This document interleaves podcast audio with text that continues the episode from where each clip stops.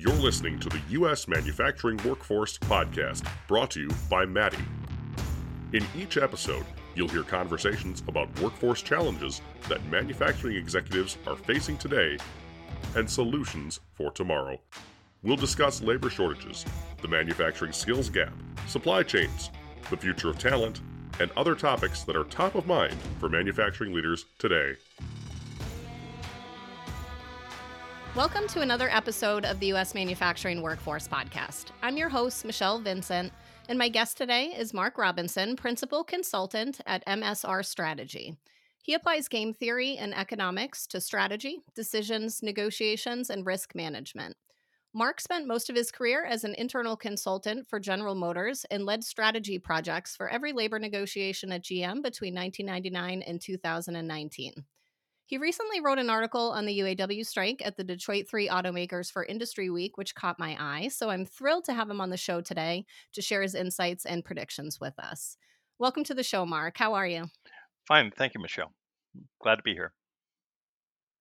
Well, let's start with you. Tell us a little bit about your background, what you do at MSR Strategy, and what your role was at General Motors. Sure. So I am, uh, as you alluded, uh, an economist, uh, game theorist, strategist. I'm taught at UCLA and Stanford before joining General Motors um, in the mid 80s. I was an internal consultant at GM with one year off to work in the H.W. Bush White House uh, on the Council of Economic Advisors. So at GM, I led uh, all uh, kinds of strategy projects. I was viewed as a pricing expert, for example, for the company for many years. But my favorite projects were uh, applying game theory and wargaming and scenario wargaming to really complicated decisions. The tools are a very powerful way of gathering the mental model of the key decision makers and subject matter experts inside the company and then predicting how things are going to turn out in a very complicated issue and giving strategic and tactical advice to end up with a better outcome for the company. And so, since uh, retiring from GM, uh, I've been doing that for other companies and uh, enjoy enjoy applying those those tools. It all sounds very fascinating, but for those who may not be familiar with game theory, can you just explain what that is in simple terms for us? Sure. Uh, so, game theory is a branch of economics and uh, mathematics, but it's basically it makes uh, predictions about how people will behave based on what's important to them and what levers they have.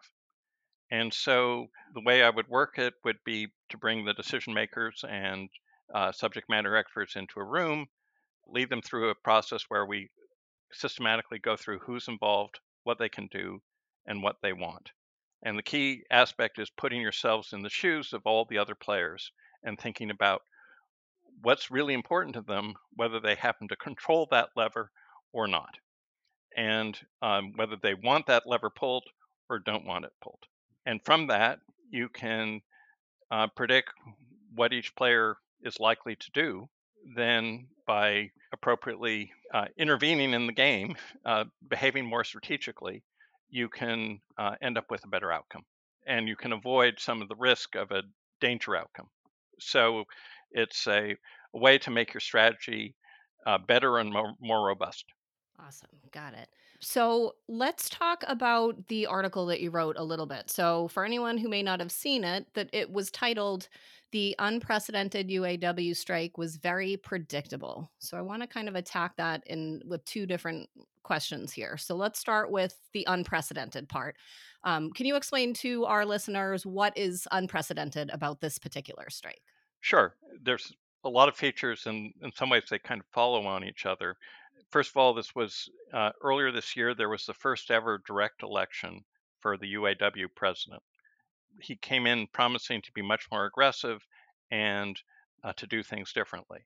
So, it, traditionally, the UAW would pick one of the three companies in Detroit and say, This was our uh, target they would do that right after Labor Day, and there would be a two week intensive negotiation while they um, tried to reach a settlement in almost every year. until 2019. They reached a, an agreement on midnight uh, of the strike of the contract expiration. The union then takes that to the membership. They vote on it, and then, uh, assuming it passes, they then move on to the other two companies with a pattern. This year, he chose not to pick any target. They they are still negotiating simultaneously with all three companies, and he called strikes at all three companies the day the, the contract expired. But um, partly to keep it from being very expensive for the for the UAW, they initially struck only three assembly plants, and then a week later they added some uh, parts distribution centers for GM and Stellantis. A week after that, they added um, an assembly plant at GM and Ford. So they've been escalating every week. I expect them to continue to escalate every week, but that is an unprecedented uh, strategy. I'm curious if you think that because obviously that had not happened before, do you think that any of the automakers were expecting that to happen? Was that part of their contingency planning? It should have been. He, Shawn Fain had promised to do things differently. He had promised to, he was already bargaining all through the summer in public. That was unprecedented. He delayed identifying a target. That was unprecedented. They should have been prepared for him to walk out at all three.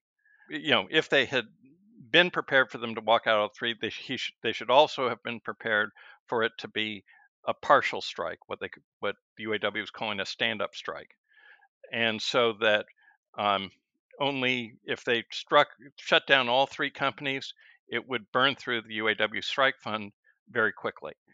Once there was a decision to go after all three at once, it was um, predictable that it would be a partial strike as well. Okay. So, in terms of that predictability, you said this one was predictable. You also said the 2019 strike was predictable more than a year in advance. So, I want to get your thoughts on on why that is for both of them. And I know um, one of the reasons that you had mentioned was some of the um, UAW corruption that was taking place, and and I had a podcast uh, before the contract expired talking about different components here and one of the things that i mentioned i'm certainly not an expert but i did m- mention the fact that when you do have new union leadership that typically you know they have they have something to prove and in this case you have a new international president right? And then that coupled with all the corruption that was happening from my vantage point anyways I was, you know, of the opinion that that right there is kind of a recipe for for something to happen. But why, in your um, opinion, was this one predictable, and then the 2019 as well? Well, I, I think going back to 2019 actually helps explain this year as well. So in 2015, there was a disastrous negotiation where the Stellantis and the union had a tentative agreement um, the union leadership did a terrible job of selling it to the membership. It included uh, union taking over healthcare, which they didn't like. The union members voted it down. Now, what the union should have done is then go out on strike against Stellantis, and which was FCA at the time, but should have gone out on strike and let the members blow off some steam, rejigger the contract a little bit without making it more expensive, and then reached the agreement with Stellantis. They didn't do that. Instead, they kept bargaining with the members not going out on strike and very shortly agreed to a much more expensive contract that the members liked a lot better. So the members have been trained to say no. They were trained to their leadership was incompetent because they they didn't get the best deal that was available and they had been trained that the way to get a better deal was to vote down a contract. Well, then they went to GM, very close vote, um, even though GM actually went up on signing bonus. But uh, the skilled trades voted it down, though overall it barely passed. The skilled trades got a better deal without a strike. Ford then went and they barely passed it forward. Then they went to Nexteer, which is a major supplier. The membership rejected a contract the leadership proposed by 97%. it, absolutely unprecedented rejection of the leadership after a one day strike that got a better deal. Coming out of that bargaining, the union leadership had lost credibility completely with the membership. And the thing they had to be focused on for the next round, 2019, was making sure that the members ratified whatever they agreed to. That was their number one objective. It was only reinforced by a corruption scandal, but therefore it was predictable more than a year in advance that whichever company was the lead, because again, they were following the traditional pattern bargaining, whichever company was the lead would get a strike. And it would be a long strike because the, the leadership had to be con- convinced the membership that they were they were getting the best deal and that the membership needed to be wanting to come back to work. That um, so uh, and it became inevitable that it would be General Motors when GM botched a plant closing announcement in November of 2018, uh, you know, almost a year in advance of the negotiations. So, so at that point, you know, if you will, the the, the die was cast. It, it was very predictable that this would happen, and it would be a the longest, you know, that there was a 40 day strike at General Motors you know, it was predictable it had to last on, you know, about that long because that would be what it took for the members to, to be ready to go back to work. And it didn't matter what GM had offered. They had to strike in order to get through the negotiations. So something similar this year. What's happening again, there was a very close uh, runoff election, and the insurgent won in this first ever direct election. So it wasn't merely that there was a new president, there's almost always a new president, but that there was a president who was on the outside. And he came in promising to do things differently, and he came in promising to be vastly more aggressive. And he's been very public about a, an extraordinarily aggressive and long list of demands, not just massive wage increases, but getting rid of tier twos, avoiding temps, bringing back defined benefit pensions, adding cost of living increases to the contract, on and on. So once you're bargaining in public, it's very hard to back off the demands. They couldn't have done that credibly with the union, and he, if he had done so, he would have been very likely to be voted out the next time. In addition to which, he might not have gotten the contract, the the whatever agreement he had reached approved by the members. So it became certain that he would strike. But if he wants to do it differently, the only really way to do it differently was not pick Ford instead of GM, but to strike all three companies at once. It becomes inevitable when you realize that what matters is more the internal dynamics within the union rather than the, you know what's going on at the bargaining table. So that's that's the key insight is that it's an internal political I mean, they, they, they care about what the, is in the contract, the members do, and so does the union leadership. But when does it end? It ends when they're confident that the members are going to like the deal, are going to approve the deal, and are going to be think that it's a win and that can't happen now and it can't happen a couple of weeks from now it's got to play out over uh, a substantial additional amount of time in order for that key dynamic to be resolved. That makes sense. Um, so you touched on this already but just to kind of go through the list again. So initially when the contract expired, there were three plants that went out on strike one at GM, Ford, and Stellantis. Their next move was 38 parts distribution centers across General Motors and Stellantis. And then the following week after that, they ended up taking out two assembly plants, one at GM and one at Ford. Is there a method to their madness in terms of why they took these locations out and the timing, or can you yes. talk to us about that? Yeah. Uh, so, so first of all, what are they doing? They are maximizing publicity while minimizing damage, at least so far. So they maximum publicity because they've they're doing this unprecedented three company strike. And each week there's a new round of stories because they've taken out new plants. So the three plants they, they chose were plants that mattered to the companies, but they did not touch the full size truck plants. And they still have not touched the full size truck plants. All three companies make the vast majority of their money from full size trucks and full size utilities. So by leaving those uh, still open, the companies are still making money. So part of what they're doing is not shrinking the pie. I also argue that as you know, from a game theory point of view, they're keeping their powder dry and using that as leverage to try and get the companies to come up with with offers. They're trying to play off the companies against each other.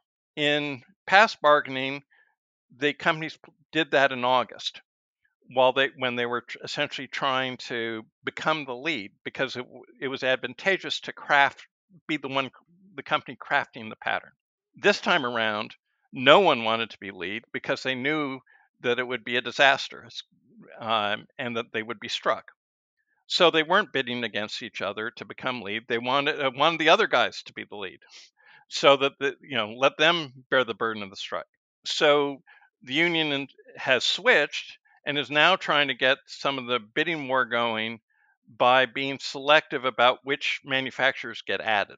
The other thing about the parts distribution center, General Motors actually ran the parts distribution centers during the 2019 strike with salaried workers.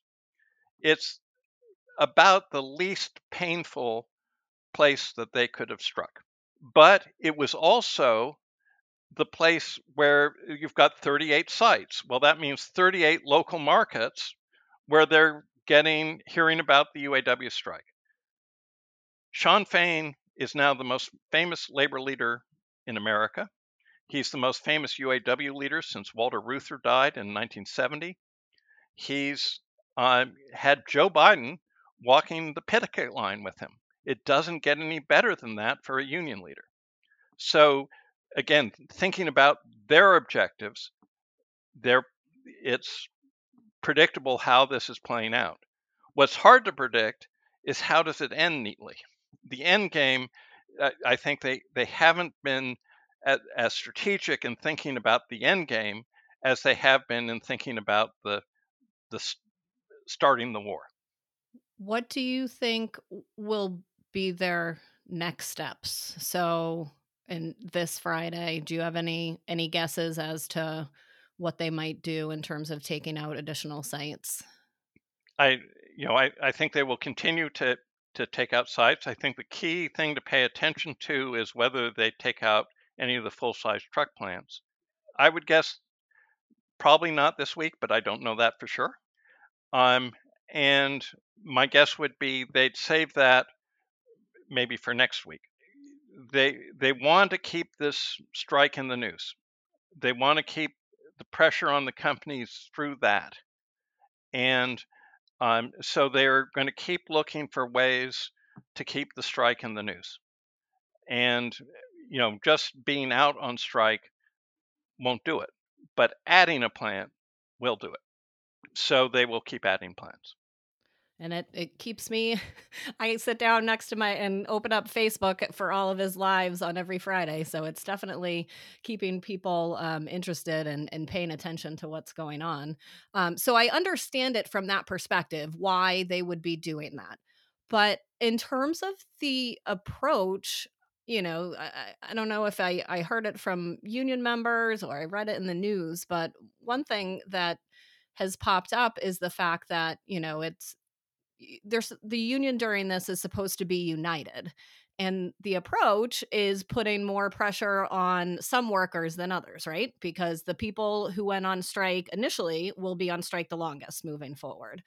Do you think that there's any negative impact to that strategy as it um you know sort of relates to the membership and getting them all to you know come together and vote on a new contract? Or do you think that this approach um isn't going to have any impact on that well, I, I think it depends a little bit on how long it goes. The early weeks of a strike, it's not terrible being on strike. You're you're off from work. I mean, so, some of you've got some signing up for some picket line duty, but you're you're not working. So that you know, and these are hard jobs, um, and so a break from those hard jobs is is not a terrible thing. And in some ways, you, you mentioned that you know it's it's a burden on them, but they're collecting strike pay now. Admittedly, it's just 500 a week, but that's coming from everybody. So there's a little bit of a sense that the people who are still working, hey, I'm still doing these hard jobs, and the my my union dues that built that strike fund are going to other workers and not to me. I don't think that's a key dynamic yet. I think that there will be pressure um, to get resolved, but I think that that there's also tension inside the union leadership. At least one of the three bargainers, the Chuck Browning at Ford, supported the other guy in the election. So um, that affects the the internal dynamic. You know, um, Shawn Fain has to be worried: Will Chuck Browning run against me in, next time around? So again, understanding the politics within the union, and I think you're correct in saying it's a risky strategy to have this partial strikes and you don't know until the day whether your your your plan is going on strike or not. That's a it's a challenging thing for the union to negotiate uh, i mean internally but i think at least to date they the the pain has been small enough that that hasn't been a problem you know only 17% of the workforce is uh, the union workforce is out so far yeah, that's not a lot. that's not a lot for sure. So uh, you spoke about this a little bit, but I want to I want to come at you directly with this question because it's what's on everyone's mind. It's on union members' mind. It's on I'm sure everybody working at these companies, but then also all the suppliers, all the dealerships, um, so many people's minds. Uh, and one of the things that I liked about your articles, and then also you have a um, a newsletter, C Suite, that I uh, signed up for. So I've been reading your um, articles there as well. You had stated uh, in both places, I believe, that you think this is going to be a long autumn, and so million dollar question is how long do you think this strike is going to last? I know you don't have a crystal ball but applying game theory and some of the other components that a lot of people probably aren't thinking about like the holidays what what do you think? Yes eh, so a couple of milestones that i think help me bookend if you will my my prediction. One is the 40 day strike at general motors in 2019 okay? I think this strike has to go on for longer at even the lead at whatever company settles first than the 40 days. The 40 day strike was sort of the maximum the members could tolerate. Um, but this is a much milder version because of the ramp up. And you've got the, you want, uh, Shawn Fain wants to show he was tougher than Gary Jones, his predecessor. So, who, who went to jail, but, but um, he wants to show he's tougher than that. Um, so so that's why I think it's got to last at least 40, 40 days. That puts it n- near the end of, of October. What sets the, the other bookend in my mind is Christmas.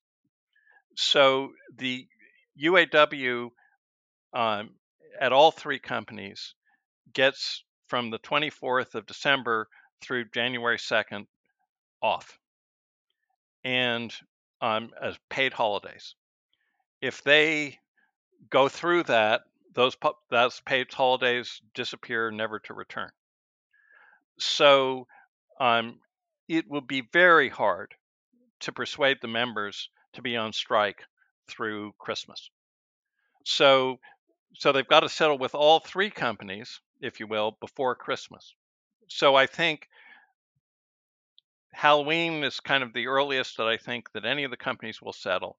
And I think they will try, once one company settles, they will try and accelerate the process to get the strike over at all three. Um, I, unlike again the traditional pattern bargaining, the the other two companies, whichever whoever they settle with, the other two will be on strike, and they will be continue to be on strike while they're negotiating the the, the revised agreement and while they're getting the agreement ratified. So there will be pressure uh, from the company certainly, and and to some extent from the members as well, to once one company settles, let's get the rest done. Um, so I think that will happen relatively quickly, but it may not. You know, it still might be weeks. Um, what I would say to any supplier is be ready, be be prepared. This is cash is king. To you know, for for now they're getting paid for the parts they you know even if they're the plant they're supplying goes down they're still got 60 days or whatever before the that starts to affect their cash flow but um but the the, the strike could easily go on for um, uh, two months and maybe even three months at, at one or two of the uh, companies and uh, that will be very hard for the entire industry. Um, uh, so the other thing I would say is be paying very close attention to which plants your you as a supplier, which your parts go are destined for. You know that's pretty obvious for the tier one suppliers, but tier two and tier three um, may not be have as much visibility to which products their their parts are in. Yeah. So uh, worth finding out. Yep. Absolutely. I know it's it's a topic uh top of mind for for lots of suppliers. I had a, a, few different supply chain personnel on the podcast recently talking about these things. For anybody listening to this episode that didn't catch those, I would absolutely go check those out in one of my episodes. Um they shared an operational restart readiness checklist. So, for you know the tier, especially the tier two suppliers, um, tier ones typically have more robust contingency plans, but for all of them, they should be thinking about, um, you know, planning for this and then planning for the restart after after all of this is over. Right, and and it may not be you know even after the Detroit three settle, there are unionized suppliers that contracts are still up, and so it, it it's you know, and those many of those could end up shutting down the companies, the the Detroit Three again. As I say, a long autumn.